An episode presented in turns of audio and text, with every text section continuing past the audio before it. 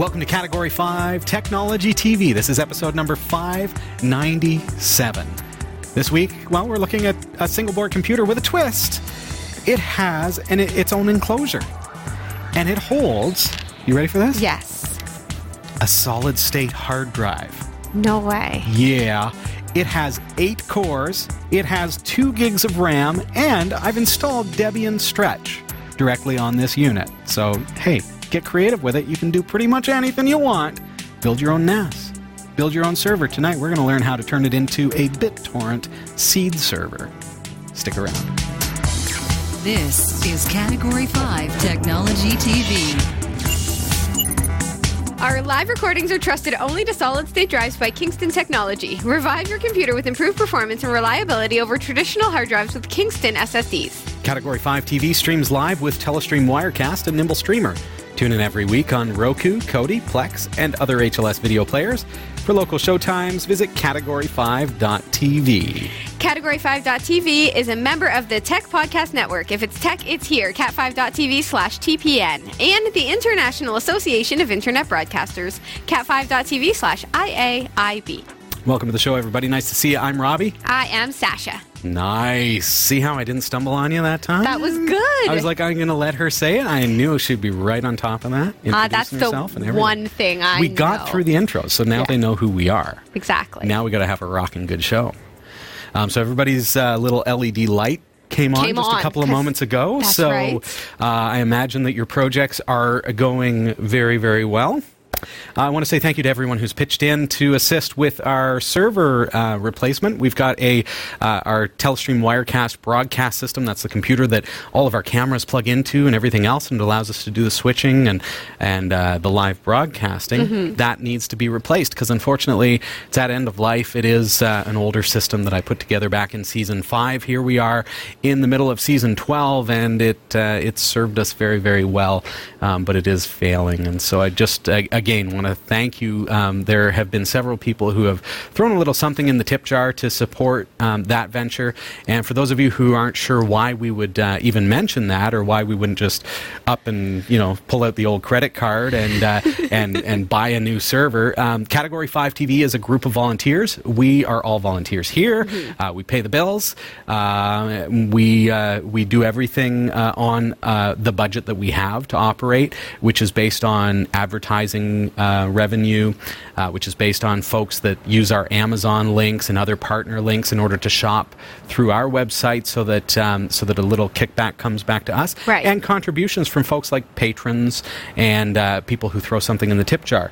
yes. We don't have any debt Right. which is a you know that's Huge, that's kind of how we want it to be like Yeah. that's that's where we want category 5 to be i mean you you know you you got to pay the bill from a month ago for the internet and stuff like that. But as far as like back debt or Right. buying things We're not putting like Yeah. Mm-hmm. something on a credit card and then paying like a crazy amount of interest, and that's not responsible. Exactly. Yeah, yeah. So we're not In falling into that. So, so you know, all that to say, um, your contributions are helping us to get ready for that um, reasonably major purchase for for a small group like ours. uh, and uh, so I thank you very much, and thank you again to our patrons. Those are the folks who just give. Um, some give as little as a dollar a month, and that's great because if there are, let's just say there were a thousand people who decided to do that Yes. that's that's our our, our rent covered. That's uh, our internet covered. Yeah. In addition to that, and and then like everything else is gratis, right? Yeah. Um, and then there are folks who give twenty dollars a month, and and it's really it's up to you. And there are some perks there that are um, that are given to you if uh, if you decide to contribute in that way. So I just want to again thank everyone for uh, for pitching in. When we do raise the money for the server, which will be happening soon. Mm-hmm. Yeah. Um, can I just can I just build it? Like I am gonna put it together, right? seasoned professional. I'm going to sit back, put my feet up. Sasha knows how to build servers. I now. can I can do this, right, Marshman? How's your gaming rig been performing? I mean, we put that together back at the end of 2017. I think so. It was like it was a wedding. It, rolled was a wedding gift, right? And I've been married for like A little more than a year. a little more than a year. Yeah. So like, and it is doing really well. It's I. I did not really build it, really. Yeah, you kinda I- did. I kind of did. Yeah. I, I sort of did. I but I did a good job. Like it's really, all up. I did was go. Be very careful. Ground yourself, Sasha. Don't bend the pins. That's Right. really that was my job It reminded me of learning how to drive. With the backseat driver, the training person. could you imagine? Okay, so that was my that's my computer. Well, it was it's Dave's computer. It's my gift to Dave. Yeah. Right. So you didn't have like any real like emotional attachment. Can you imagine if? I was building mm. the server for the show? Right. I like I feel like There's a little bit of like a an added stress there. Yeah. know? Yeah. that'll be the It's one be where fun. I'll just guide you through it.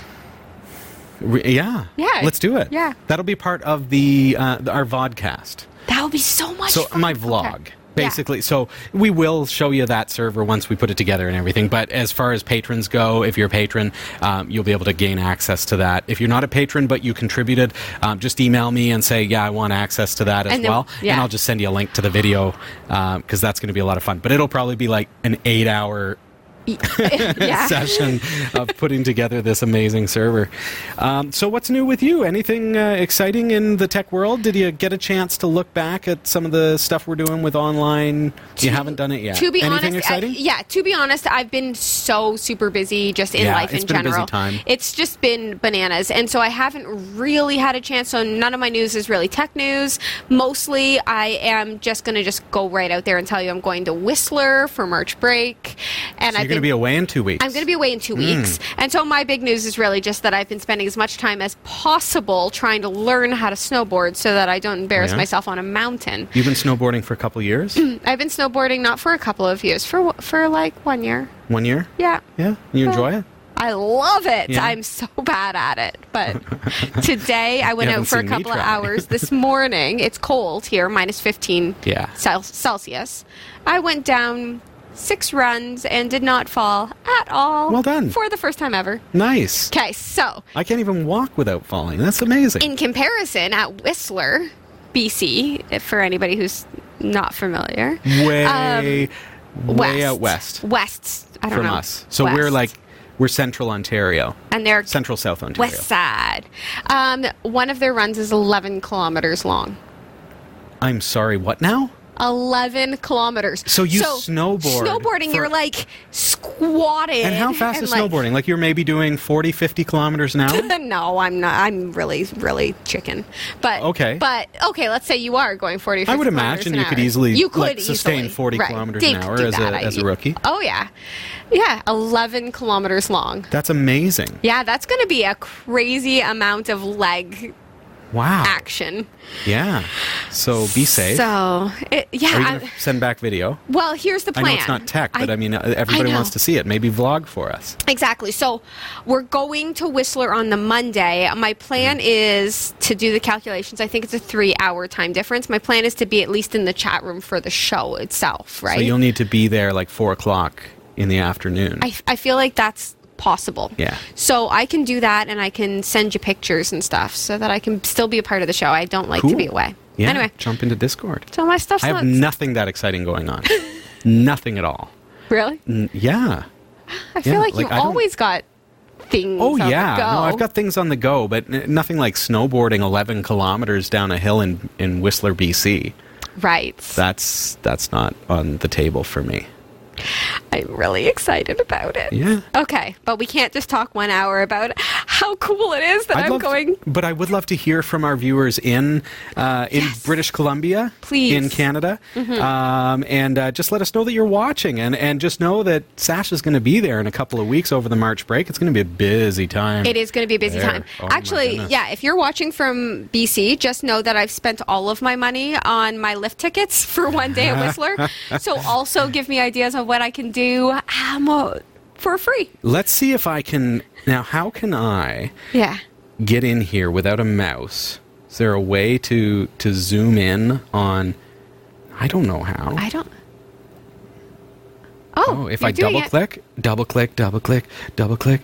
Okay, we have some folks down in uh, in Surrey and Vancouver. We've got somebody up there in uh, Wil- it looks like Williams Lake. Yeah. Um, Okay. So whereabouts eh, does Whistler fall on? The, oh, there it is, right in between. So just Yeah. above Garibaldi Provincial Park. Yes. There's Whistler, and that's where Sasha's going to be. So we've got some folks that are watching from Vancouver, British Columbia. We've got somebody down here just a little northwest of Abbotsford, um, and uh, and then there there you are, right right north of uh, Garibaldi Provincial Park. So that is going to be so cool. Yeah. Yeah, I'll take lots of pictures. I mean, Dave will probably take lots of pictures. I use all of my attention just staying up. Take take the GoPro. Yeah. get some yeah. video? Yeah. Absolutely. Um, if you want to know how you can see that map and see where our viewers are watching from, just head on over to map.cat5.tv. It gives you a live global view of our viewership. So these are the folks that are watching Category 5 Technology TV. And there's somebody right in the middle of the North Pacific. How is that? That is a wee tiny little island that you might have heard of called Hawaii. Oh, Look that's that. funny. Well, I was driving my car today with one of my friends. I was like, my car is so cool. Listen, it's just Google Assistant. But I was like, That's your friend? that's my, no, no, no, no. I, was, I had a human friend. Oh, and oh, I was okay, yeah. showing off. I like plug my phone in and Android Auto pops up and I was showing off my cool technology and I was like, you can ask it anything. And today I asked it, I was like, what time is it in Hawaii? Turns out Hawaii, like at two o'clock in the afternoon, it's like eight o'clock in the morning in Hawaii. oh, well, there you go. Yeah, so We were showing off my um, Amazon Echo just before the Yeah. show, cranking up some tunes. We had volume at seven. And uh, you wanted the song, and suddenly she started playing the mini pops. Yeah. Maybe it's because I have a high mini pitched pops. voice. Maybe she was Oh. judging my It's like, voice. this Be sounds like a child This is a child. She would like to listen to the mini pops, not the original version of any Not song. Not at all what she asked for. And then when we continued to ask, no, turn that off, put on something else, it, it kept choosing mini pops. yeah, pretty much. That device judged me. I said that now we've set some uh, a, a very dangerous precedent because now it thinks that that's what I prefer. Right. So now when I ask for things like Otis Redding, it's going to be like, here's the hits of Otis Redding performed by the Mini Pops. By the mini pops. Yeah. When I was younger and you gassed up at the gas stations here, I don't know if it's like this everywhere, but or was like this everywhere. You used to get a cassette tape as like a gift if you. Oh yeah. Yeah, and so I used odd. to have like a really odd collection of cassette tapes from like Yeah. the mid '80s, um, and it would have like. Here, one or cassette. two, yeah, one or two songs only on it, Wow. but they were almost always mini pops. So I actually have a history Oh, yeah? of the mini pops. Neat. Yeah. Very cool. All right. Well, on that note, tonight we are going to be looking at a very cool device from Odroid. Now, we've looked at the XU4. Yes. Do you remember this board? Um, I actually have my XU4. If I can just leave the set here for Yes. fo- uh, se- a second, folks, I'm going to grab gonna- this because I've actually got it connected. I'm disconnecting it now, and then I can bring it around. Now, my XU4Q is installed in the Cloud Shell 2 case. Right. So some people have seen this on the show and said, "What? That's that's not a Raspberry Pi killer. It's huge and expensive." This is the case with a screen and a circuit controller and two hard drives and a and a SATA um, header here. So we, you know, you pay extra for those components. Right. Now the XU4 itself, the circuit board is right there. So can you folks see that? I'm going to just kind of zoom in here so that you can get a look. So this is the board. It's a single board computer. It's kind of hard to show you, but that's Yeah, it. no, that's the single board computer. It's about the size of a Raspberry Pi. So whenever I demonstrate the Cloud Shell 2, this device, Yeah. this is like the full like I've purchased the case. I've got a couple hard drives in there. I've got a nice fan on the back, uh, which people say, well, why do you need to keep it cool if it's got a heatsink? Um, that's for the hard drives. Right. Because the spinning hard drives do generate some heat. That'll just keep them cool, give them longer life. That's cool. Um, no pun intended. And then we've got a three and a half inch screen or some odd thing like that. USB 3, all that kind of stuff is all built in, right? So I mention this because I know you've seen it on the show before. That circuit board, the XU4, Yes. is combined into a NAS unit. Not like this. Not at all like this. I'm going to show it to you in a couple of minutes' time, and it's going to blow your mind. So they've taken that SoC, Right. chip, an 8 core processor, 2 gigs of RAM, and built it into basically an external hard drive enclosure. It's called the Home Cloud 1, and we're going to be unboxing that and actually testing it this evening here on Category 5 TV, so make sure you stick around.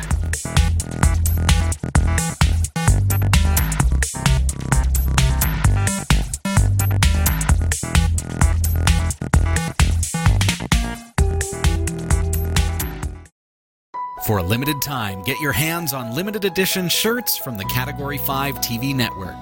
These high quality shirts are manufactured by Teespring, a fundraising website, and your purchase will help support the shows we produce. Get yours today and send us your pictures to be featured on the corresponding show. Visit cat5.tv slash shirts to support us and get your official network shirt today. cat5.tv slash shirts.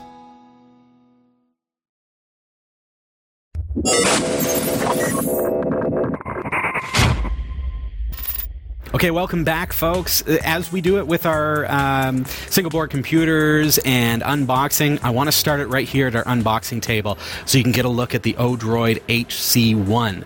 Now, let's get right into it. This is the box that they sent me. What is so exciting about this device is that it is a single board computer built in to basically a hard drive enclosure. That's all that's in the box. I'm just going to throw that down there. And let's get in it together. Now, I was watching Doctor Who last week, and I'm afraid to do anything with the bubble wrap. I'll just set that aside safely. Uh, okay. Now, this is sealed. Marshman, What? You look did at what it. I found. Yeah. He's so proud of you. Oh, I know, I know. And there it is. I feel like there should be like some he- heavenly semaphores playing as I open this. I want you to understand how incredible this is for SoC and single board computers. You'll notice there is no HDMI output, there's no video output. This is strictly your DIY NAS unit. There is a larger form factor version of the HC1. It's called, cleverly, any guesses? No. The HC2. No. Yeah, the Home Cloud 2 will take a full sized, like three and a half inch hard drive. Now, what this bad boy is going to take, so what I want to point out is that this is basically an XU4 single board computer. I say that, it's not really an XU4, but it's it's got the same SoC. So what it has underneath of this, you notice that there's no processor? It's because it is on the bottom side. You can't even see it, but it's down there and it's making contact over here with the cooling architecture of this aluminum body. Okay, so this heat sink, it's basically like the the chassis is this giant heat sink, and the SoC is underneath of this bit here, and it's keeping cool.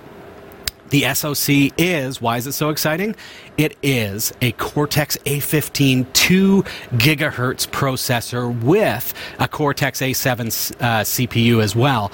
That gives this a total of eight processing cores. Eight cores, folks. Amazing. Unbelievable. It has two gigabytes of RAM, and as you can observe here, it has an SATA 3 header built right into the board. So, what does that mean? Now we can take our Kingston SSD. There you go. I've got a 960 gig or one terabyte drive, and I just simply slide it in there, and boom. Now it's part of that device. So now, this SoC, when I boot it, I'm going to have access to this drive as a hard drive for this system to use for storage. Now, it does boot from an SD card, so I've got a, a micro SD card, which I've installed Meveric's Debian Stretch uh, on this. So you can download that at cat5.tv slash mev, just to make it simple for you. That'll take you to the forum thread that gives you that image for Debian Stretch, and that is going to boot from that SD card. Then the data is going to be stored here. This is where we're going to actually put stuff. The case here, now this is sold um, separately, this upper part here. It's just the way that they've done it. So just keep in mind, you'll probably want to pick up one of these as well. And what this does is it's going to just slide right on here, I presume. Of course, I unboxed this with you watching, so you know about as much of it as I do. But uh, I think that's just going to kind of pop right on here. Huh. Yeah, something like that. Take two. Probably don't Yeah. want to do it with the SD card right there. Does Let's it see. slide on? It looks like it should. Oh yeah, yeah, yeah, yeah, yeah. There's like a Yeah, like a like a little ridge. track. There we go. Okay. And then this side here, I imagine that's going to do the same thing, and they're going to lock together. So no screws needed. Ah, yes. Ah, Okay, Aha. there we go. we're learning here together, folks. so this is the Odroid HC1. I've put my Kingston 960 gig hard drive in there. I've got Meveric's um, install here on a Kingston 16 gig micro SD, which I'm just going to pop right in there. It's going to use 5 volt 4 amp. Of course, we need that 4 amp because we're also powering a hard drive as well. It's got USB 2 and it has gigabit Ethernet. Ooh, Beyond that, the uh, the SD card uh, slot, the uh, the micro SD slot, is uh, is UHS one compatible, so it is fast. Um, but again, we're going to probably put most of our data is going to be happening here. Just the boot and the operating system itself is going to happen on the SD card. Bef- before you test it, are you putting screws in the SSD? Because there's No. screws on the side on the table there beside you. What what are they oh for? yeah, look at you. Let's Thanks, see. the foo. You made me sound like a genius. well, well, where do they go? Yeah, they have to go Oh, somewhere. There you go. Look at that. The foo for the win. we've got a couple of we've got a, a hole there. Mm-hmm. And we've got that's it. That's there's just one screw hole that perfectly aligns with my SSD. Perfect. Let's grab that That way. cuz we, you know, we we absolutely we only do things correctly around here, folks. We read the instructions. Oh, yeah. There weren't any instructions. You saw what came in the box. That's actually it's true. just DIY. It's just hey, stick this thing together, figure it out for yourself. This is very like chic. I love the look of it. So Yeah. Uh, and I think that uh, as a little tiny home server, uh, anything like that, this is kind of an ideal device. I think as a NEMS server, as Nagios, how perfect is this for, for something to monitor your network and keep tabs on things? Uh, put all your logs on the SSD. It's going to give better performance and uh, higher reliability than something like your SD card. SSD, SD. There you go. It's all screwed together. Fantastic. All right, so I'm going to jump back over here. Sasha, if you want to hit that wide shot there so that we can see you, and I'm going to make my way back to the set. okay, so let me just That's all there is to it. Yeah. me see it. Mm-hmm. is cool. What do you think? Ah, unboxings make me want to buy things. It's just It's- there's so many different things you can do with Yeah, this. So okay. it is Linux compatible. So again, I've put Debian on here. Yeah. Cat5.tv slash mev to grab the uh, the image for that, which you just flash using um, Balena Etcher. I guess they've renamed it because they got bought out by, or they changed their name or something like that. But Etcher, anyways, you can burn that and then you're good to go. Yeah. Presumably. And you say, well, you've done all the work, but we want to actually see this thing operate. yes. So don't go anywhere. We're going to fire it up right after this.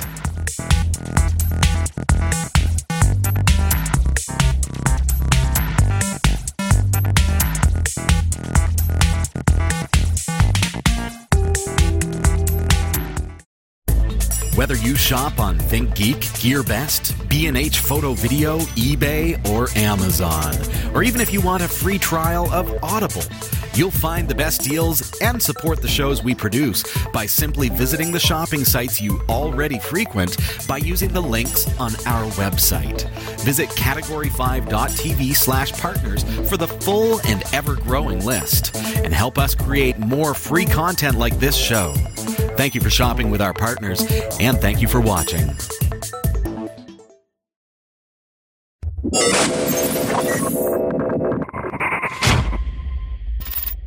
Welcome back. This is Category 5 Technology TV. And before the break, we were looking at the HC1, which I've now uh, plugged in right here.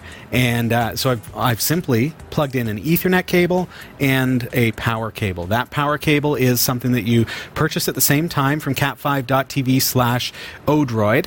And that is a 5 volt, 4 amp power supply. Right. And it's important to get the 4 amp because we're going to be powering not just the um, the circuitry, the the SoC or the single board computer, but also the SSD. Right. Or you could have an, uh, a hard drive as well, like a spinning hard drive if it fits. Uh, it'd be like 1.5 millimeters thick. Or is it 15 millimeters? I don't know. Millimeters, inches, really? 17 meters. you know. But Yeah. as long as it fits within 2.5 inch enclosure, then it's going to fit um, Exactly. this device. Um, but I like to use an SSD. I find they're these days they're going to be reliable. Mm-hmm. They are affordable now. yeah. Um, Kingston make exceptional uh, SSD drives, and it generates no heat. It uses virtually no power. Right. And so this device is basically this is a solid state device that I can just put in my server room. I can use it at work. I can use it at home. I can put it in the cellar. I can put it. Um, I can just tuck it in behind the TV and make it a server. And it's fine, right? Not to be- like the spinning ones, they can. The, if you If move you them while they're on, you yeah. can damage the drive. Right. Because the, the needle can, we'll call it a needle, but the head um, can touch the platter because there's a very, very fine air cushion between the platter and the head. Yeah. So it can cause damage. Whereas these things, even with it powered on right now, I have no risks in moving it around or Yeah. whatever else. They're very. I feel like a solid state drive is like Sasha proof. Like I can. I wouldn't call it Sasha proof. We'll call it Sasha resistant. R- Okay. Yeah. So I'll still We'll stick with that. be careful around it. All Okay. right. So I've plugged it in, and and I want to remind you that you can't plug this into a TV. There's no mm-hmm. HDMI output. There's no video capabilities within this board whatsoever. So that's where it differs from an XU4. The XU4 has 4K HDMI output. Right. This does not. This is just strictly treat it like a server, or in this case, we're going to call it a NAS unit. But it's so much more than that. You think of mm-hmm. a, a NAS as it's strictly storage, mm-hmm. network attached storage. Right. You can save things to it. You can copy things from it, and it's centralized storage, and it's handy. It replaces the need for buying a full size server for storing files and sharing them within your network. Right. But this does that, but it also has an eight core computer running Debian Linux stretch. Debian 9 is what I've got on there now. Of course, I could upgrade it to Buster if I wanted to go to Debian 10. It's available. Um, it's it's. I think it's frozen as well, so you could do that if you're you know, and if you know what, if you don't know what I'm talking about, it's okay. You don't need to do it, but you. if you do, you you can do that, and it will operate. Um, so it's basically a full computer Yes. but with the networking capabilities and everything else. So all I've done is I've so with it with Meveric's Debian Stretch installed, flashed to the SD card. I've turned it on. And now I see the IP address when I check out my router. Because remember, it doesn't have a screen, so I need to be able to find how do I access it. Right. So I checked out my router, and my router shows the DHCP pool, and I can see the DHCP for uh, it showed as Debian Stretch, and it showed 10.0.0.148 is what my DHCP server had assigned to this device. So now, when I jump over to a PuTTY window on my Windows 10 machine and type in that address, it's saying, "Yeah, it's found it." 10.0.0.148 um, and i left that too long but so let's actually take it right from the top of putty so that you can see how that works i'm going to go 10.0.0.148 log in as and your login is root let's zoom in here a little bit and i'm going to move this window so that it uh, it falls right on your screen beauty. there you go. So your login is going to be root out of the box. Your password is all lowercase odroid, just like you see on the box. Well, it's a little strange font, but odroid, O D R O I D. Okay. Now, I mean, what do you want to do? Let's do uh, let's do apt update Okay.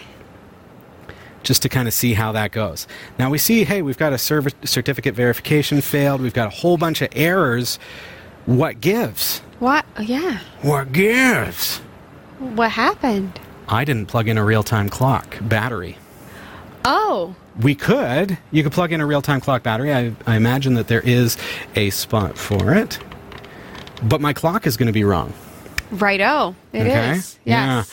So what I need to do is I need to set my clock. And I'm going to confirm that. So I'll jump back to, to this. Anytime that you get those SSH um, errors, Mm-hmm. if you get like uh, you, you're unable to run an apt update, you're unable to do an apt upgrade, and it's telling you that secure uh, SSL certificates are bad. If you're going on the internet from a device and it says that the SSL certificates are bad, first thing you want to do is check your date and time on your computer. Right. With a single board computer, it's especially true because a lot of them don't have a, a real time clock battery built in.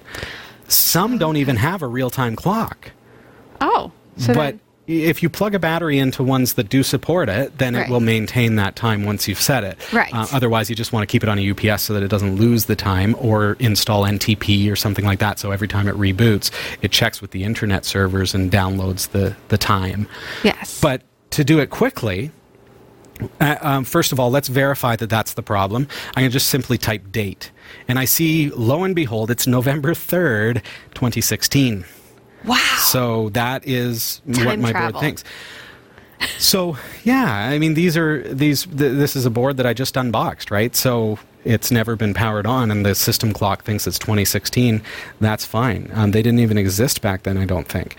But let's figure out how to actually set that time. Now you can go Perfect. through the hoops, or you can use uh, a tool that I created, which I call my Linux time setting nerdgasm.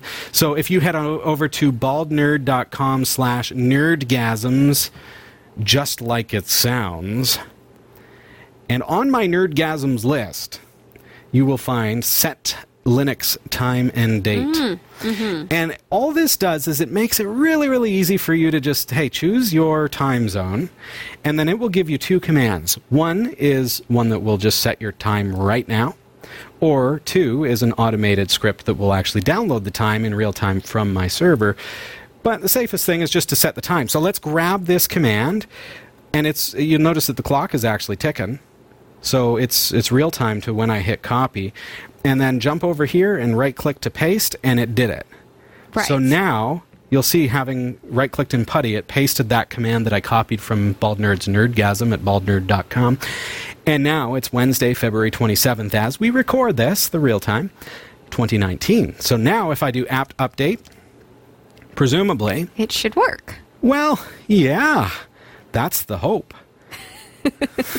there you go. No errors that time. Aha. Right? So we know, hey, that's all it was, is my system clock was wrong. If I type date now, I can see it is now 2019. Now the system knows that it's 2019. That's good. Apt upgrade, you know, you want to do your typical Debian stuff, upgrade your system. It says, uh, oh, there are some automatically installed packages that are not needed. So apt auto remove. You can do some cleanup do whatever you need to do, whatever. We're not going to bother with it tonight, but it's Debian. It's a Linux server. You can you can do everything that you need to do. But what we're going to do here is we're going to actually create a BitTorrent seed server. It's going to have two effects for us. One, one, it's going to allow us to download full seasons of Category 5 technology TV on a little device like this. Very cool. And Two, then- two, yeah. Two, it's going to allow us to then be part of that community in sharing our download with other people who are trying to download it. Very cool. Because that's what's really cool about BitTorrent. If if if I give you my files, Mm-hmm. then you can give it to the next person. And if 10 people say to you, "Oh, I want those files." You can say, "Okay, here, I'll give you a copy and I'll give you a copy and I'll give you a copy." That's how BitTorrent works. Right. Now, you've heard BitTorrent and you've thought, "Oh, well, isn't that illegal?" It has been used. The technology has been used in the past for illegal purposes because it's such a brilliant mechanism for distribution. Right. So you think about, "Hey, how would it be best to s- distribute illegal copies of movies?" BitTorrent That- would be a great that- way to do exactly. that that's not what we're doing. What we are doing is we're actually um, we're showing you that you can do this with legitimate files. You can download Linux distributions. You can download NEMS Linux. You can download full seasons of Category Five technology TV and other Category Five shows absolutely free. And store them on here. So the first thing that we need to do, Sasha, is we need to actually make sure that the hard drive is working because right now we haven't actually done anything with the SSD that we've connected. Right. So let's jump into our terminal and we're going to go ls slash dev slash sd star. And i see that there is a sd which is a uh, is that uh, like an sata drive. Um, and there's one of them which obviously is the case here. So we know sda1 is the first partition on sda the hard drive the ssd i should say the kingston drive Right. that i installed there. I can confirm that. I can go fdisk slash dev sda and then P, and I can see there is an XFAT file system there of 894.3 gigs. Cool. Nice. All right. So I'm going to just quit that. Control C is fine. Uh, and I'm going to actually format that because I don't want the XFAT file system. Remember that as I format something, I'm wiping it. Right. I know that that drive is safe to wipe. Yeah. I don't need to back up the files on it. I'm about to destroy everything. Uh, so I'm going to make file system.ext3, I suppose. I could do ext4. ext3 is fine. Slash dev slash sda1. Now keep in mind when you're creating a file system, you're formatting on Linux, you want to specify the partition because it's the first partition, SDA1, not SDA, because that's the drive.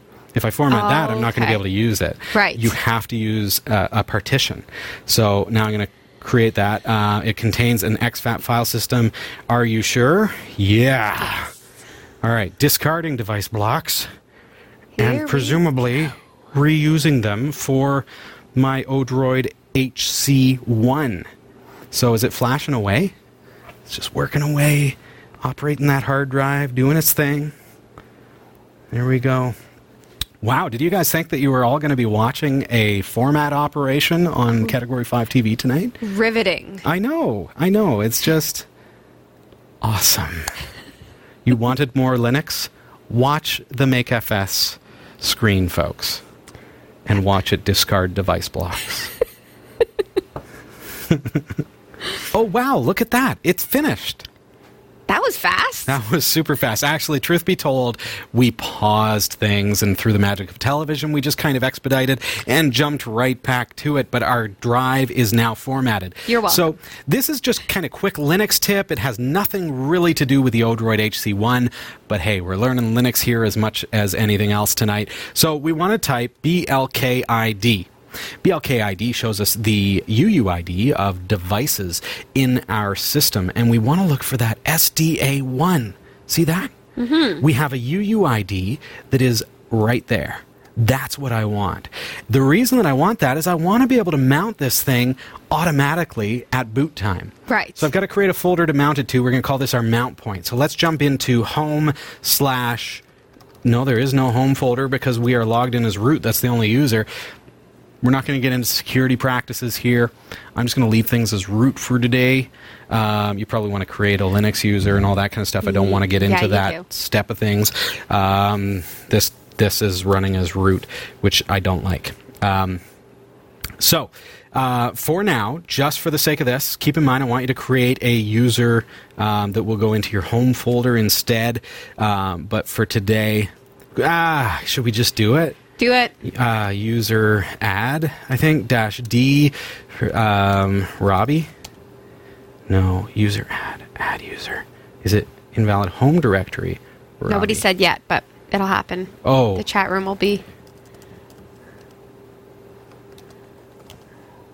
Uh, okay, user add Robbie, password Robbie, uh, and I'll give myself a password. Uh, I better know it. That'd be a real Sasha move. I set up my last pass and Yeah. forgot my password. Uh, okay, so now um, user add dash D home Robbie. No, how do you create the directory? Just Robbie? Oh, invalid home directory. Robbie. What? Okay, well I'm just gonna I'm just gonna cheat. Home Robbie. Make dir home Robbie. As CH own Robbie colon Robbie. Home Robbie. Okay, SU dash Robbie. And now I'm Robbie. Hey, look at me. Who am I? Robbie. Okay. Duh. At least, uh, you know, I may not know all the commands off the top of my head, but at least, At least you know who you are. at least I know who I am, and I'm teaching you semi good Linux practices. In that I don't want you doing this as root because that's stupid. Uh, okay, make a directory here. I'm I'm Robbie now, so uh, make dir. Um, and, and and I will. Okay, I'm just going to say this for the record. I'm going to post below in the con- uh, in the description the correct command to create the home folder the correct way as I'm creating the user.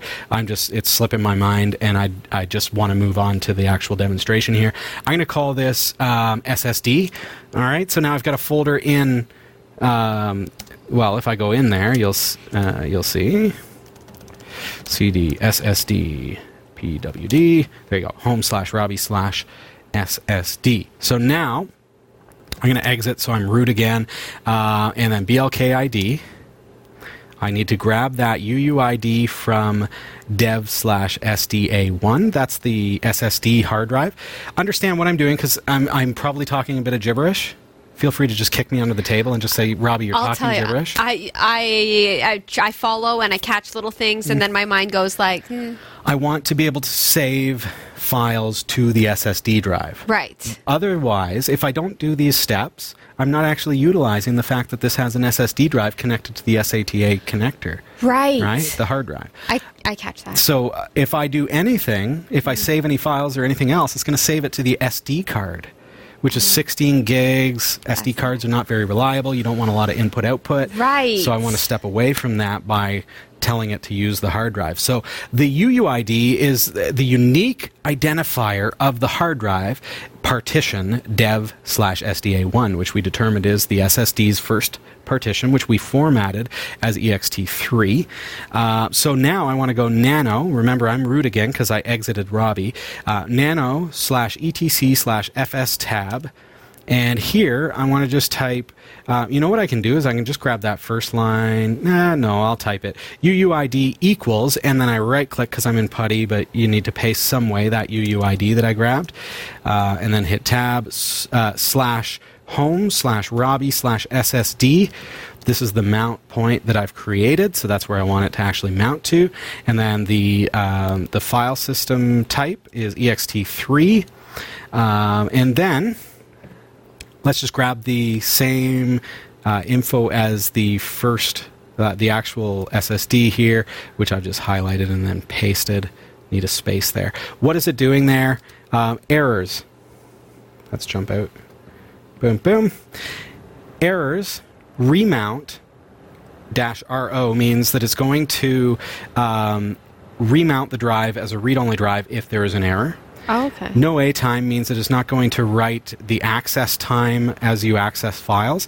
That is something that's good for SSDs, SD cards, because every time you touch a file, every time you open a file, it saves an access time. So that fills it up, or No, no, What? but it What uses happens? it writes to it. And Oh. again, input output. There's a finite number of input outputs on Oh, the okay, drive, so you- so you're decreasing the lifespan of the drive. Got it. So no A time says um, it's gonna it's gonna not do that, and it's not gonna wear out the drive as quick. Discard, I'm not sure on uh, zero, one. I can't remember the order. Um, that's the order of scanning the drives. So anyway, that's that's going to do it for us. Not a comprehensive demonstration of using FS Tab. We do have those though uh, on our website, category5.tv. And of course, Discord over on the right hand side of your screen. It's going to tell you a little bit. Control O to save, Control X to exit, and then Mount Dash A. If all worked, nothing happened. CD slash home slash Robbie ls per LAH SSD. Mount pipe grep SSD. Look at that. SDA1 is mounted on SSD. So now if I go into that folder, there's a lost and found. If I touch a file, test. ls. There's test. Now watch. If I unmount it, you mount SSD. Now go back into it. Where'd everything go? Right? Because Yes, it's not it's mounted. Because that is the drive, the SSD hard drive. this SSD. Uh, that's an oxymoron, but the SSD drive, right? Yeah. So now we have a place that we can save things that is a solid state drive. Now, Super cool. I want to actually create a server. This is going to be quick. Don't worry. I know we're out of time. We're way out of time. but this is going to be quick. Okay. We're going to now take this system and we're going to turn it into a torrent server. So I'm going to go apt. Now, I already did apt update, but it's been a while, so I'm going to apt update again. Because hey, if they update something in the server in the uh, repositories, I want it. apt install transmission dash daemon. Daemon Bach. Transmission is a, uh, a great uh, tool for working with BitTorrents. Typically, it's a GTK application um, that allows you to download BitTorrent in your um, GUI, Okay. right? Um, but we're doing it without a head, without a monitor, without X, without any. Eh, there's It's no just- display. yeah. We just want it running as a server.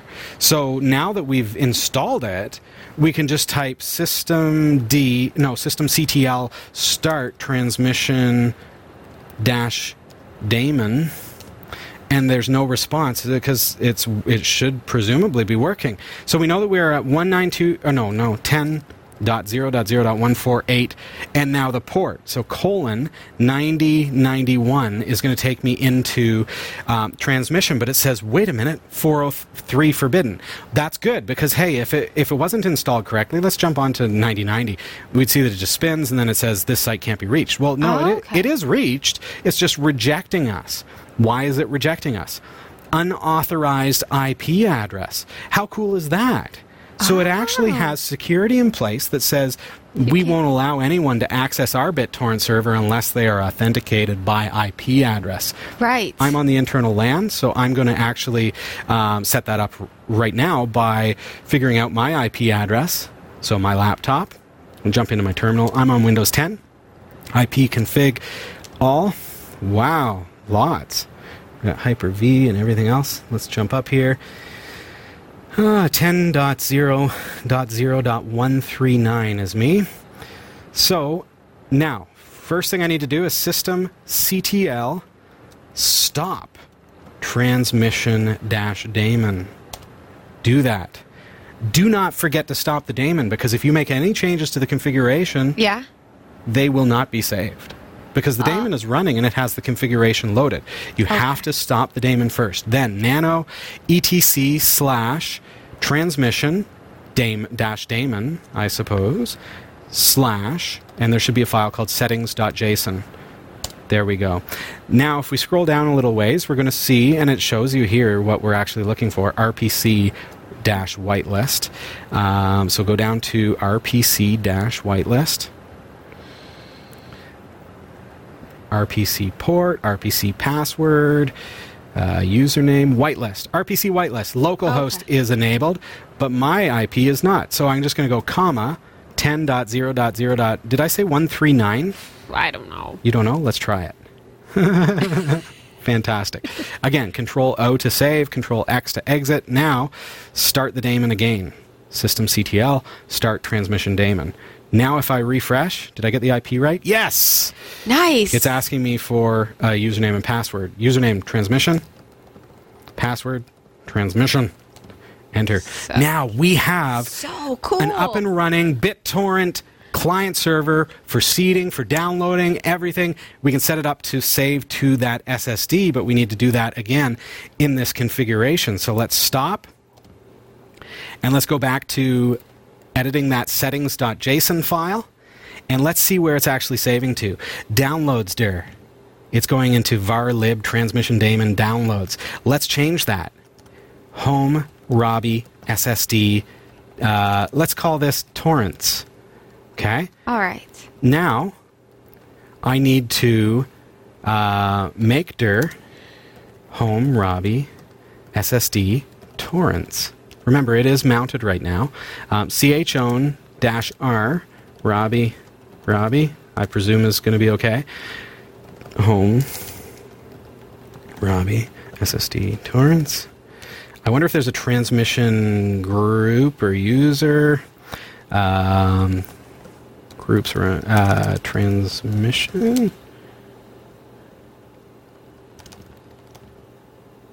Uh, let's try it anyways. So, okay, so start. Now that I've set the folder and I've given it um, ownership by Robbie. Mm-hmm. Now let's refresh. Okay, so now head on over to torrent.category5.tv and let's grab, say, season 11. Just copy link address and then open that in your new server. Enter the URL. There you go. Destination folder. Look at that. Cool. Stored it automatically. Start when added, upload. Okay, let's see if it works. I'm going to jump back to my terminal. Uh, ls. Okay, ls torrents. Nothing there, nothing there. So. Oh, it's coming. Is it? No, error. Permission denied.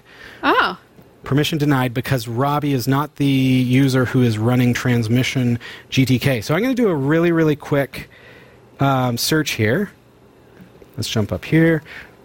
No, it's Debian transmission. There we go. Let's try that. Okay. One of the things that I want to do here is I want to try to give you good security practices. I'm not genius at it, but I know that like we're not going to give it 777 permissions. That's that's nonsense. That's very very dangerous. Don't ever do that. If someone tells you, yes, it will work, but we're not going to do that. Eh, Um, so what I just did is I looked at the uh, original file ls var lib transmission daemon slash downloads, uh, and I did dash lah, and I see it was actually owned by Debian dash transmission. So I'm going to try that um, ch own dash r Debian dash transmission colon Debian dash transmission home Robbie in my case SSD uh, torrents I call that. There we go.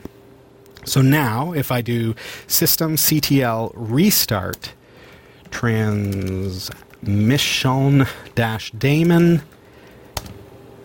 uh, what did I spell wrong? Transmission. Uh, tr- I might need an S in there. There we go. Okay, so now it's restarted. Let's jump back to transmission here. Refresh. Right click and try resume. Uh, okay, I'm just going to remove. Oh, no. Is it going? No. Okay, I'm going to remove it. Remove.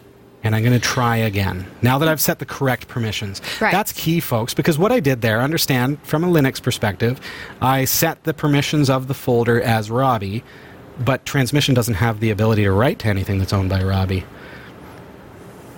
Okay, let's hope. Should work now. Let's see. It's gonna go. And if I jump back here and I look in torrents, it should create a folder automatically if everything worked out. Oh, oh. Okay, it got a little bit of data there. To go watch ls Torrents. It's got it. Category 5 Technology TV Season 11. So if I go in there, look at that. There it comes. Season 11. And it is storing on my SSD. Right? Beauty. How lovely is that? So here it comes, folks. Downloading at 520 kilobits, kilobytes per second. Nice.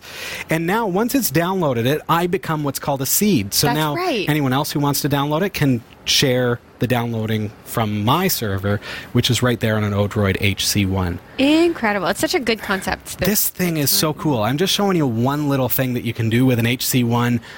Of course, it can be whatever. As a NAS, just set up Samba, mm. and you've got an in house way to share your files from an SSD. You learned a lot tonight. Hopefully, you were able to follow. If you have any questions, do send us an email or join us on Discord. Head on over to our website, category5.tv. There are lots of ways to interact with us. But check out the HC1. You can get one at cat5.tv slash odroid. Perfect. I am in love with that device. I can't wait to fire it up and just leave it running. Ah. That's going to be a nice little torrent seeder for Category 5 Very Technology TV. cool. Yeah. You ready? I am. All right. Here are the stories we're covering this week in the Category 5.tv newsroom. A nasty code execution bug in WinRAR threatened millions of users for 14 years. Ready for another fright? Spectre flaws in today's computer chips can be exploited to hide, run stealthy malware. A pair of Hewlett Packard Enterprise servers sent up to the International Space Station in August 2017 as an experiment have still not come back to Earth three months after their intended return. And Microsoft's HoloLens 2 has been announced for $3,500 and is available to pre order now to ship out later this year. These stories are coming right up. Don't go anywhere. This is the Category 5.tv newsroom, covering the week's top tech stories with a slight Linux bias. Jeff Weston, Yeah, man. you're building a brand new, beautiful website, What? aren't you? No. Am I? Oh, you're a terrible actor. What? This is where acting comes into play. Oh, I didn't know we were acting. You're supposed to act. Okay, fair enough. All right. Yeah, I'm building a really cool website. Are you building a really cool website? Just because Jeff is confused doesn't mean you have to be. Visit cat5.tv slash dreamhost to sign up for unlimited web hosting for your website with unlimited email accounts, MySQL databases, the latest version of PHP, WordPress, and more, and even a free domain name registration. It's less than $6 per month, so sign up today. cat5.tv slash dreamhost. I'm Sasha Rickman, and here are the top stories we're following this week. Before I start the first story, I will tell you that I do have a speech impediment with ours. So, With the R's. this is a big, important story about WinRAR, which Yes. I am going to say wrong at some point. WinRAR is like an old archiving tool, Yeah. but people still use it Exactly. on Windows. People who can say their R's. So, full disclosure, It total ma- disclaimer. Exactly. I'm going to do my very best. It might end, it might be WinRAR. It might be. It might be. It's fine. R- Rinwar. I, It could be anything. I'm going to do my super best. Bear with me. It's WinRAR every time it sounds kind of odd. All Okay. right. A nasty code execution bug in WinRAR threatened millions of users for 14 years. If you're one of the 500 million WinRAR users, now would be a good time to patch. WinRAR, a Windows file compression program with 500 million users worldwide, recently fixed a more than 14 year old vulnerability that made it possible for attackers to execute malicious code when targets opened a booby trapped file. The vulnerability was the result of an absolute path transversal flaw that resided in Unace version 2.dll, a third party code library that hasn't been updated since 2005. Hmm. The trav- traversal made it possible for archive files to extract to a folder of the archive creator's choosing rather than the folder chosen by the person using the program. Because the third party library doesn't make use of the exploit mit- mitigations such as address space layout randomization, there was little preventing exploits. The most obvious path is to have an executable file extracted to the Windows startup folder where it would run on the next reboot. It was easy to bypass Windows permissions required to write to that folder. In release notes published late last month, WinRAR officials said they patched the vulnerability. They said Unace version 2.dll had not been updated since 2005 and we do not have access to its source code. So we decided to drop ACE archive format support to protect security of WinRAR users. The code execution vulnerability in WinRAR has existed the entire 14 years since the Unace version 2 library was created and possibly earlier. That is crazy. Yeah. A couple To- of points that this brings up for me. Yeah. One, how many other tools out there used Unace? Like Ace is another archival format. Right. Okay, so you've got zip, you've got tar.gz, you've got 7zip, you've got uh, all the RAR. Yeah. Right? So um, WinRAR, like 7zip and other tools, want to be the you know, like everybody install this and you can unzip, unarchive everything. So they include Unace. Mm-hmm. And 14 years it took them to discover this.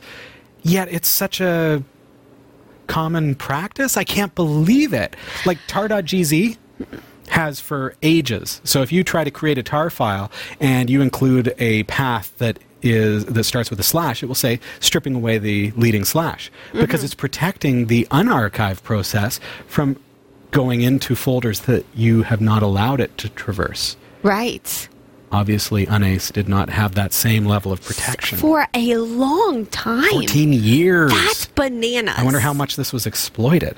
So if Right. you, if someone could put this file, um, like a file, a malicious file, in that archive and have it extract to anywhere, mm-hmm.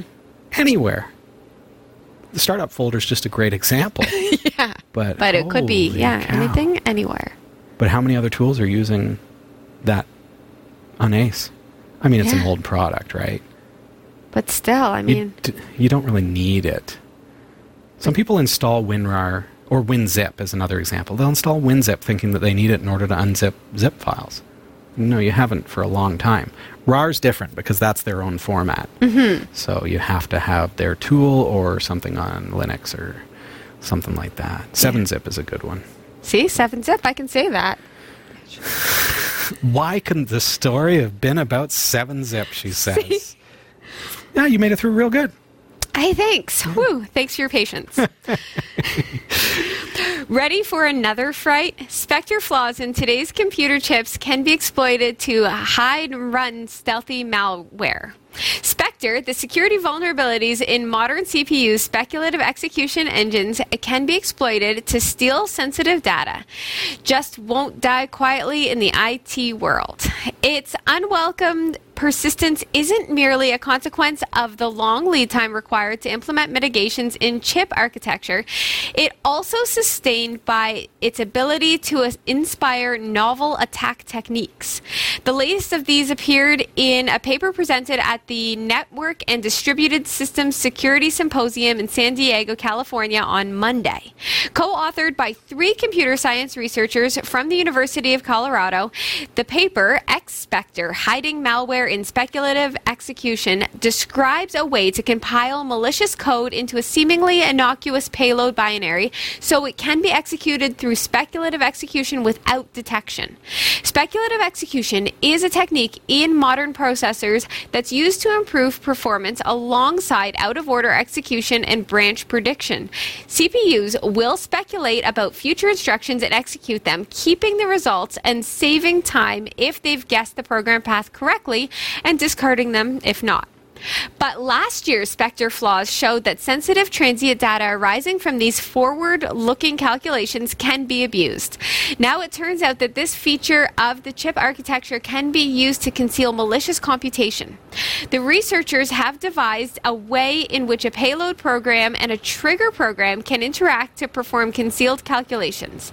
The payload and trigger program would be installed through commonly used attack vectors such as a Trojan or phishing scam. When a trigger program runs on the same machine as is infected with the payload, it tricks the CPU's branch predictor, causing the payload program to specula- speculatively execute its malicious bidding. The result is stealth malware. It defies detection through current reverse engineering techniques because it executes in a transient environment not accessible to static or dynamic analysis used by most current security engines.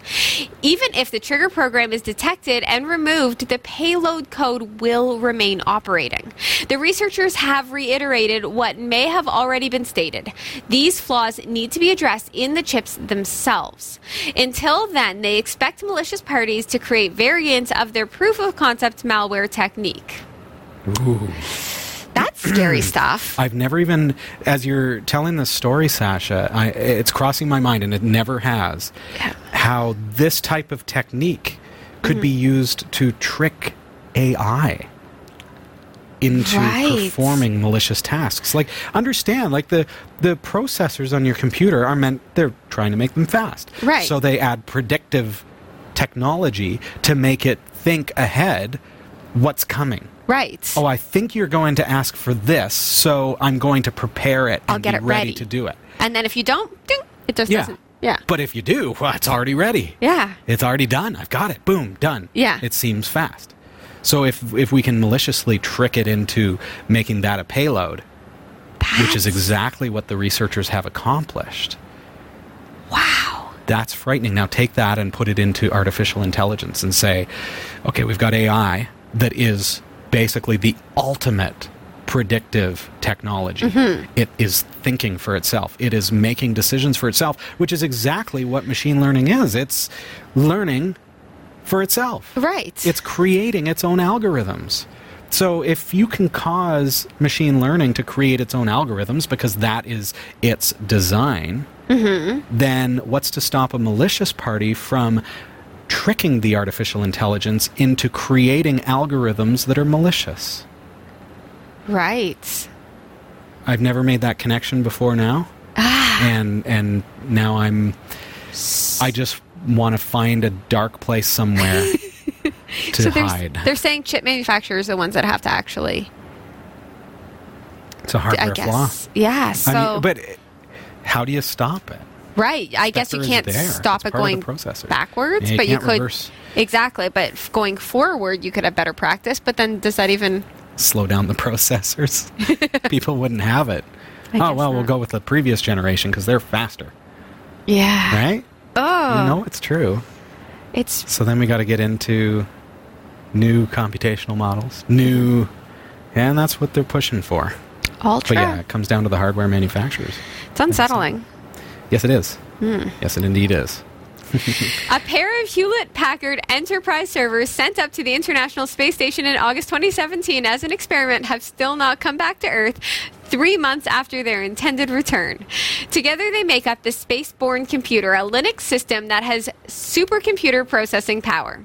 They were sent up to see how durable they would be in space with minimal specialist treatment. After 530 days, they are still working. Their return flight was postponed after a Russian rocket failed in October 2018. HPE senior content architect Adrian Kasbergen said that they may return in June 2019 if there is space on a flight, but right now they haven't got a ticket. The company is working with NASA to be computer ready for the first manned Mars flight, estimated to take place in about 2030. The company is also working with Elon Musk's SpaceX. Currently, the 20 year old machines controlling the ISS return data to Earth for processing. This is possible because it takes less than a second to get the data back. But on Mar- on a Mars mission, the time taken for a, ra- a data round trip will grow to more than 40 minutes as the planet is millions of miles away. That means data- the data processing will have to be done on the spaceship itself. The space-borne computer is currently embedded in the ceiling of the ISS. They were placed in an airtight box with a radiator that is hooked up to the ISS water cooling system. Hot air from the computer is guided through the radiator to cool down and then circulated back. But there have been problems with the redundancy power supply as well as some of the redundant solid state drives. The devices will need to be inspected back on Earth to find out what went wrong. I love that they're planning so much for I the know, Mars missions. So let's test this, make sure it's ready for Mars. Two Do, weeks. do. I'm just getting ready for it. Two weeks. If you get the reference, I'll send you a cookie. Yeah. I'd get no cookie. Okay. But what is cool about this is that they're still working up there. I mean, there's been Yeah, yeah. some, you know, yeah, well, it's Linux. I Yeah, mean, it's die it's hard, right? awesome. Yeah, Yeah. it's got redundant power supplies and redundant SSDs and everything else. But I wonder what could cause them to fail up there. I mean, uh, radiation Yeah. particles zip, zapping. Yeah, I don't know. But also the the other thing is that you know the, the you talked about the space station's current computers, which are old and slow, twenty years old. They cost millions of dollars to install those. Mm-hmm. Yeah. right. Like back in the day, twenty years ago, right?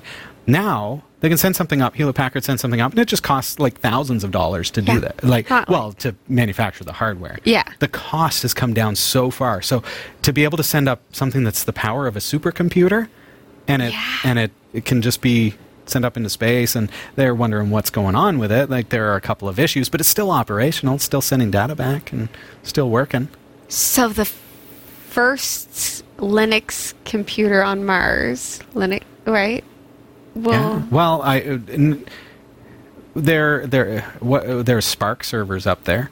There are um, there are other linux machines up there. Yeah. i don't know if there's any windows on mars right now. I Pro- i doubt it, it they it crash Crash landing. Must be Windows. There's definitely some SPARC up there. There's some Power PCs up there. Um, so, and I guess they'd be running like a form of Unix.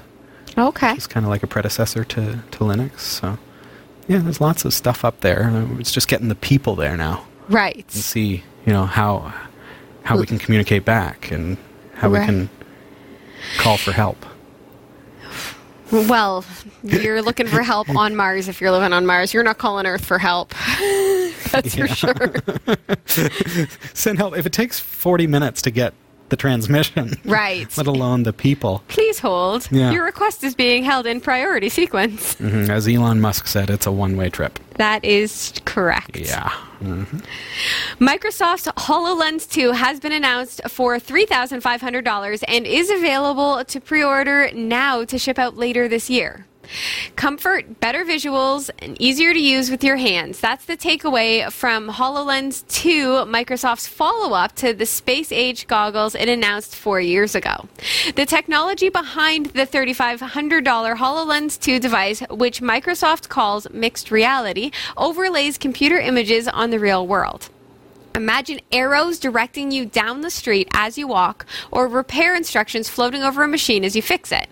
That's mixed reality's promise, according to Microsoft. The company was the pioneer in augmented reality world when the tech giant debuted its first headset in 2015, charging companies $5,000 apiece for the gadget. Since then, rival devices uh, such as the $2,295 Magic Leap have come on the scene. At prices like that, MR headsets are far more expensive than the competing VR technology currently on the market. Facebook's Oculus Rift, for example, is $349, HTC's Vive is $499, and Sony's PlayStation VR is $299. You have to buy a computer or a PlayStation 4 console to power these VR devices. But even then, their prices are at least half what Microsoft or Magic Leap are asking. That hasn't deterred Microsoft from designing an, impr- an improved headset as part of its push into the now far busier AR universe. The company says HoloLens still isn't ready for you and me to use at home, though. Instead, Microsoft is focused on companies and the military. But that has stirred employee dissent. As of yesterday, more than 250 employees have signed an open letter denouncing the deal. Aside from that caveat, Microsoft has made some welcome, welcome improvements to the device, which goes on pre order Sunday and will be shipping later this year. So, does that mean I could order it and have it? That, or I have to be part yeah. of the. You want to pre-order it and do it. Yeah. AR well, you know I want neat. to. AR, AR is so sounds cool.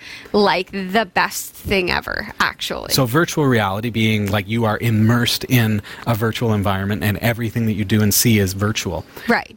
Augmented reality or or this particular type of technology is like interacting in your world with virtual things. So Yeah. looking at it from a perspective of like industry, being able to um, like let's say I'm manufacturing something and now with my augmented reality I can overlay and see how this is supposed to line up. And so now I can actually line it up the way that it's supposed to be because I can actually see it. I can see how I'm supposed to do it in front of me with mm-hmm. and now with the HoloLens 2 that's all you need. Right. and it it tracks your hands and it tracks your movement in such a way that it's like genius the way that it's able to just it's a headset and that's And I feel like it's it's good for people who have like like even safety issues. Like if I were going into like a concert or a busy Hey. spot and I wanted to know where the the exits are, mm-hmm.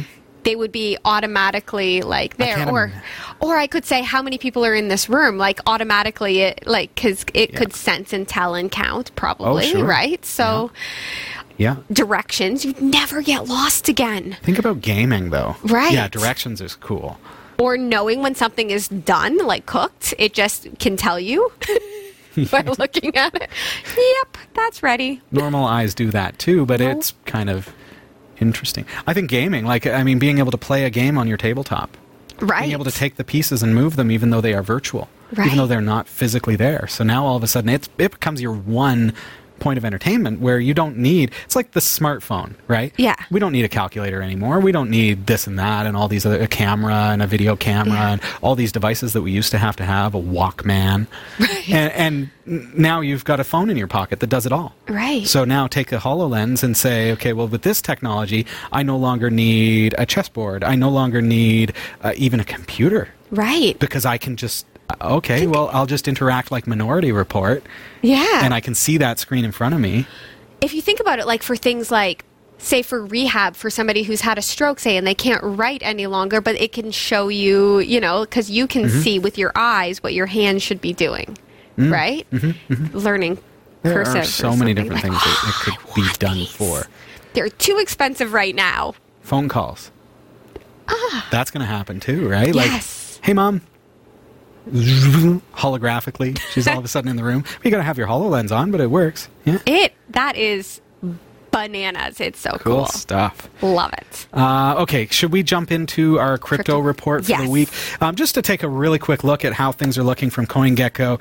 Um, this is what it looked like as of 1800 hours Eastern Time on Wednesday, February 27th, 2019. Uh, pretty much everything has gone down a little bit. So, you know, we were like, hey, it was on its way up. And uh, this kind of demonstrates how the market is constantly, constantly It's- changing. So, yeah. you know, when we say it's volatile, keep that in mind. Bitcoin went down $193.62 USD, down to $3,765.24 in the past week. Litecoin down $7.04 to 44.06. Ethereum is at $130.97. Monero at 47.69. Stellite is at 1.51 ten thousandths of a cent. Aw. It's so cute. Yeah. And Turtle Coin is the one gainer, gaining a whopping 0.7, no, 0.07 ten thousandths of a cent. Think about that for a second. But it grew a little. If we still had a penny, Right. take a piece of your hair Right. put it on that penny and just measure it. That the wick, the width Yeah. of that hair. That's how much Turtle Coin gained. It's like having a palm, open palm and just putting like one single grain of salt. That's how much you got. but growth is growth. You're the only Slow guy. Slow and steady That's wins right. the race. Way to go, Turtle Coin! You are the one gainer. Congratulations on your Yes. growth. Fantastic. uh, remember, as I say, the cryptocurrency market is always volatile, and it never closes. That's right. Big thanks to Roy W. Nash and our community of viewers for submitting stories to us this week. Thanks for watching the Category 5.tv newsroom. Don't forget to like and subscribe for all your tech news with a slight Linux bias. And for more free content, be sure to check out our website. From the Category 5.tv newsroom, I'm Sasha Rickman. And I'm Robbie Ferguson. Thank you so much for being here again with us this week. Looking forward to seeing you again, same time, same place, one week from now. See you, everybody.